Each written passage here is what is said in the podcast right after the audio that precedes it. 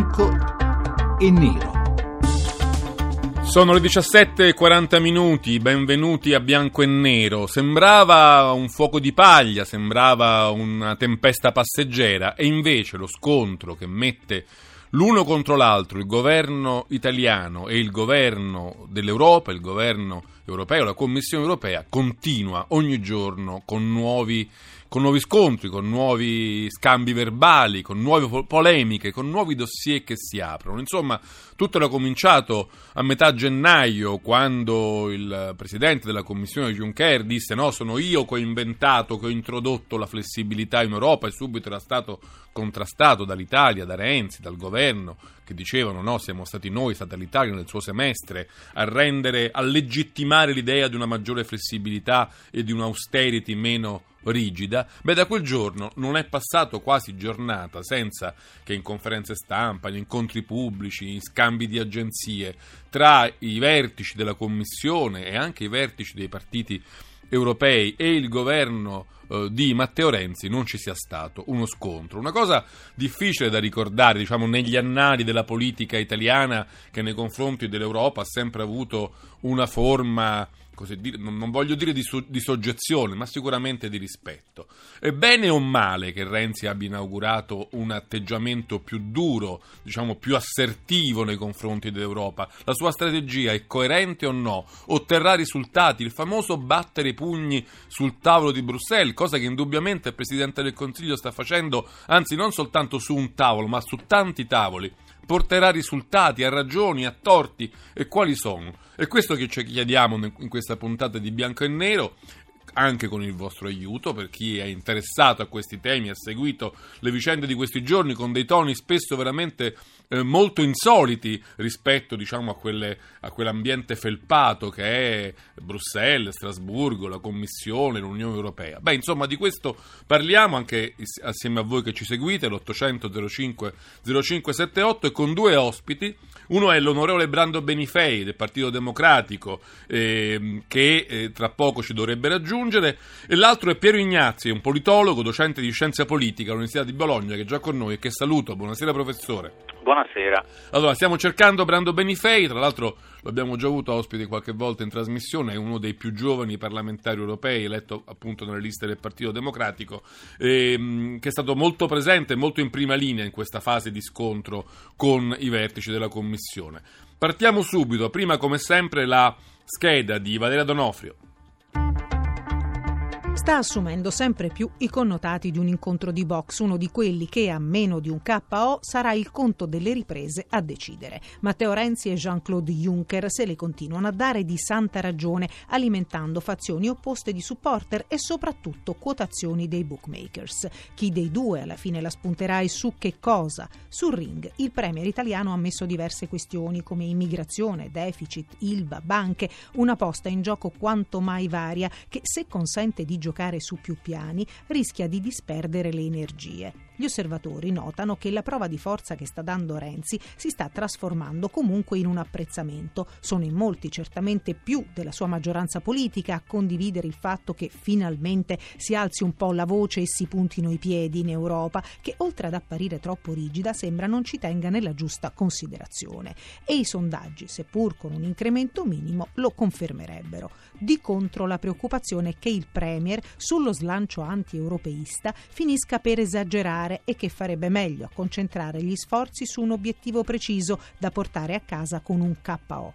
In alternativa potrebbe finire lui al tappeto sotto la potenza muscolare di un'Europa che ha una serie di colpi difficili da parare, come le procedure di infrazione, le eventuali conseguenti multe, fino ad arrivare al blocco dei fondi se non addirittura al commissariamento. Cosa deve fare allora Renzi? Continuare a portare avanti in blocco le sue richieste o sceglierne una, magari quella della flessibilità, per lasciare andare il resto? E la sua è una prova di audacia o di incoscienza? E alla fine chi la spunterà? Lui o Juncker? Bianco o nero? Le 17.45 minuti, questi temi che abbiamo messo sul tavolo della puntata di oggi di Bianco e Nero, lo scontro ormai prolungato tra il Presidente del Consiglio Matteo Renzi ma anche l'intero governo, ieri anche il Ministro dell'Economia Padoan è entrato in gioco per chiedere una decisione più rapida la Commissione sulla questione della flessibilità nostra, dei nostri conti pubblici. Ecco, su questo noi oggi cerchiamo di discutere e di analizzare per capire se la strategia del Premier è quella giusta, se porterà risultati oppure no.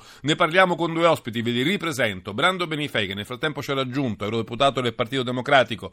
Buonasera, onorevole Benifei. Buona, buonasera a tutti, buonasera. Piero Ignazzi, politologo, docente di scienze politiche all'Università di Bologna. Di nuovo anche a lei buonasera. Buonasera. Allora, volevo chiedere subito a Brando Benifei se ehm, la, diciamo, la, la, virulenza, l'assertività con cui Matteo Renzi sta conducendo in, ultimi, in queste ultime settimane sua, ehm, insomma, il suo dialogo molto serrato con la Commissione europea, in particolare con, con Juncker, le sembra che stia dando qualche risultato, se invece la cosa rimane ancora un po' a livello soltanto di, di scontri verbali? Beh, eh, posso dire due risultati. Io ero in aula in questi giorni a Strasburgo e Juncker ha detto parole chiare.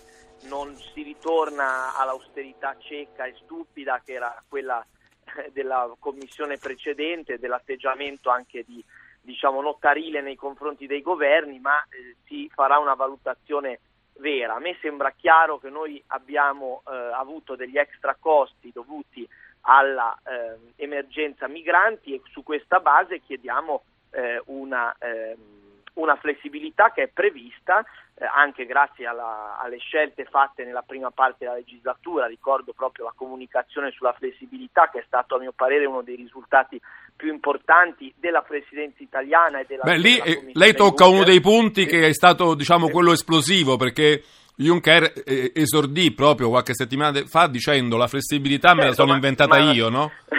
ma sia Renzi che Juncker sono due politici di razza e ovviamente eh, cercano magari anche di eh, come dire, tirare un po' la coperta dalla loro parte. Io posso dire da osservatore che fa parte di un'altra istituzione, la terza, non il Consiglio, non la Commissione, che direi che il merito è un po' a metà e metà. Invito chi, chi pensa che eh, io stia dando troppo credito a Renzi ad andare a sentire cosa disse eh, Juncker nella eh, sessione, mi pare, di gennaio 2015, proprio alla valutazione del semestre di presidenza ehm, italiano in cui lui a, a, riconobbe l'importanza del ruolo dell'Italia come presidente di turno nel portare a termine questa scelta della comunicazione sulla flessibilità.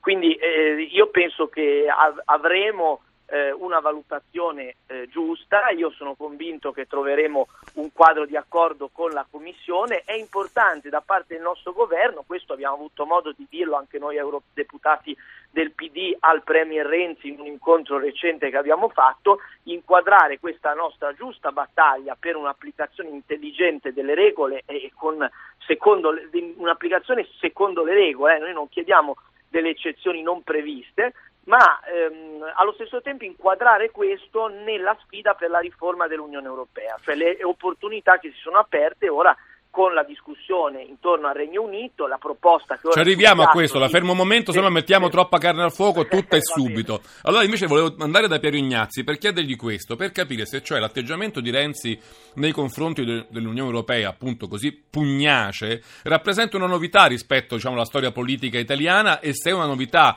da eh, accogliere favorevolmente oppure con qualche dubbio, perché per anni ci siamo sentiti dire un po' da tutti i partiti bisogna andare a Bruxelles a battere i pugni sul tavolo. Ora Renzi lo sta facendo. Fa bene o fa male?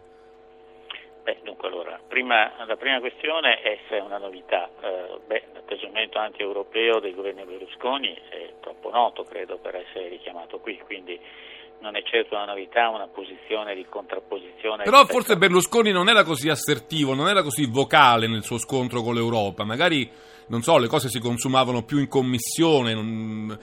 Io ricordo il Berlusconi che vantava la sua politica della pacca sulla schiena, no? in cui anzi cercava con i leader di andare sempre d'accordo. Questo è un tratto tipico, tratto tipico della personalità di Berlusconi, che voleva essere amato sempre da tutti e quindi cercava di avere sempre il consenso da parte di tutti, però eh, oltre a questo c'erano anche eh, momenti di forte contrapposizione, ma essendo appunto stato Berlusconi un grande eh, uomo di commercio, eh, diciamo così, eh, sapeva che poi alla fine bisognava trattare, bisognava avere anche la capacità di usare altri strumenti e eh, li ha usati abbondantemente ed efficacemente in realtà in Europa, eh, non credo sempre per interessi collettivi.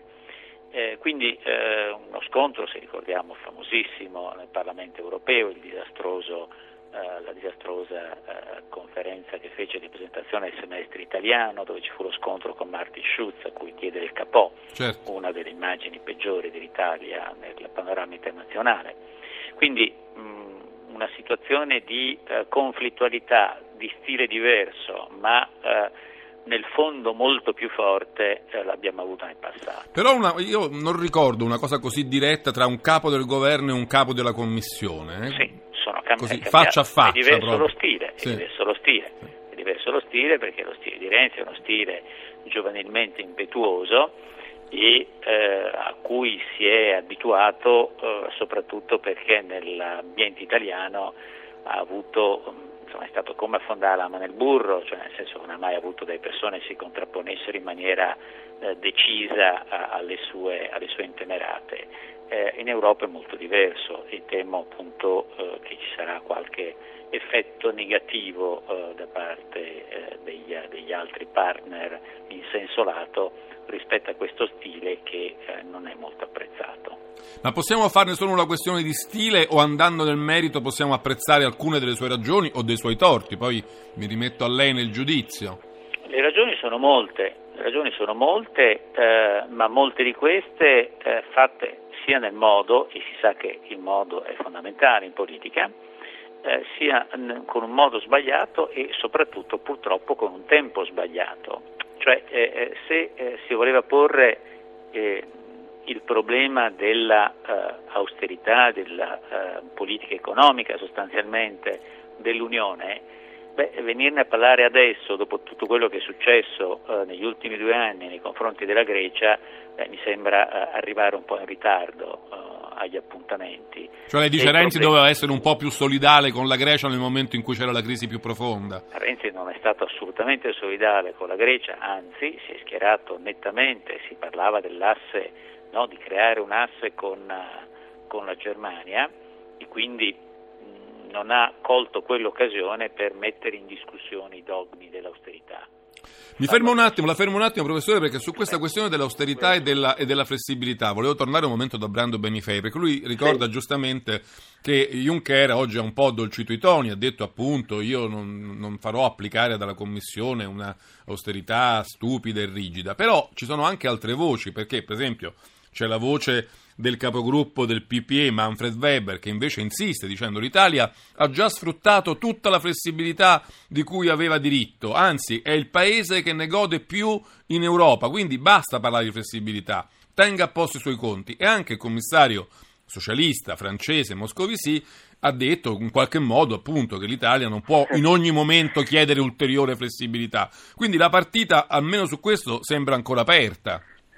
Sì, devo fare appunto su questo un paio di, di, di osservazioni. Io ero presente all'incontro di Moscovici con il nostro gruppo politico in cui abbiamo discusso di questo tema. Onestamente, a mio parere, è stata fatta un po' un racconto parziale di quello che lui ha detto, perché lui stesso, devo dire, non è stato a mio parere chiarissimo e poi è uscito questo qui pro quo giornalistico. Quindi su Weber, però, su Weber però nessun qui pro quo mi su pare. Weber, nessun, su Weber sicuramente no, infatti su quello lo stavo per dire, lì pesa purtroppo l'estrema debolezza degli italiani nel PPE che hanno purtroppo una, un, una, rilevanza minima e sono completamente trainati dalla Germania. Per fortuna noi in qualche modo che siamo agganciati alla famiglia politica socialista e democratica, espre, eh, espressiva del, diciamo anche del, del punto di vista del PD in Europa e di cui fa parte di questa famiglia anche il governo eh, di Renzi, eh, diciamo, eh, lì noi abbiamo invece una leadership, una guida e riusciamo a porre i temi con chiarezza. Infatti se posso fare una brevissima obiezione a quello che diceva certo. il professor Ignazzi, perché non, eh, a parte ovviamente questo è stato già detto che non si può paragonare il confronto sulle offese a Schulz, sul Capò rispetto a una questione di interesse nazionale, di rispetto ripeto, delle regole eh, insieme decise. Però vo- vorrei dire che noi non stiamo alzando adesso la testa ehm, t- tardi, perché nel periodo del semestre di presidenza italiano noi abbiamo negoziato proprio la comunicazione sulla flessibilità che sui media italiani meno che in quelli stranieri si è analizzata e affrontata e capita nella maniera giusta, secondo il mio modesto parere, eh, è stata una scelta quella di cambiare il modo di interpretare il patto di stabilità e crescita di cui ora chiediamo l'applicazione. Se Weber non accetta che noi abbiamo vinto una battaglia nel momento in cui avevamo la guida eh, del semestre di presidenza e ora chiediamo l'applicazione di queste regole che danno delle clausole di flessibilità per investimenti, per riforme e per l'emergenza migratoria, è un problema del PPE che non deve accettare. Però attenzione perché molti sostengono che quando parla Weber parla Angela Merkel, cioè è lui la quinta colonna della, della cancelliera Beh, la, la, al Parlamento europeo, o mi sbaglio? Io, so, io, non sono affatto convinto di questo, credo da, da, per l'esperienza che ho eh, diciamo, di questo anno e mezzo di legislatura al Parlamento europeo che Weber non sia affatto la voce di Angela Merkel, è, la voce del PPE che deve tenere insieme varie, varie istanze, ripeto mi dispiace che quella italiana di Forza Italia, della dell'NCD sia così debole, sia completamente spappolata. Ci fermiamo su questo, poi, poi, ci torniamo. Arriva il GR1, la sigla già lo annuncia, ma noi torniamo subito dopo qui a Bianco e Nero a parlare di quello che sta accadendo tra il governo italiano e il governo europeo, molti temi di scontro, molti dossier aperti, vedremo come andrà a finire. Ne parliamo con Brando Benifei del PD e con Pietro Ignazzi, professore all'Università di Bologna. Poi torniamo qui all'800 05 0578.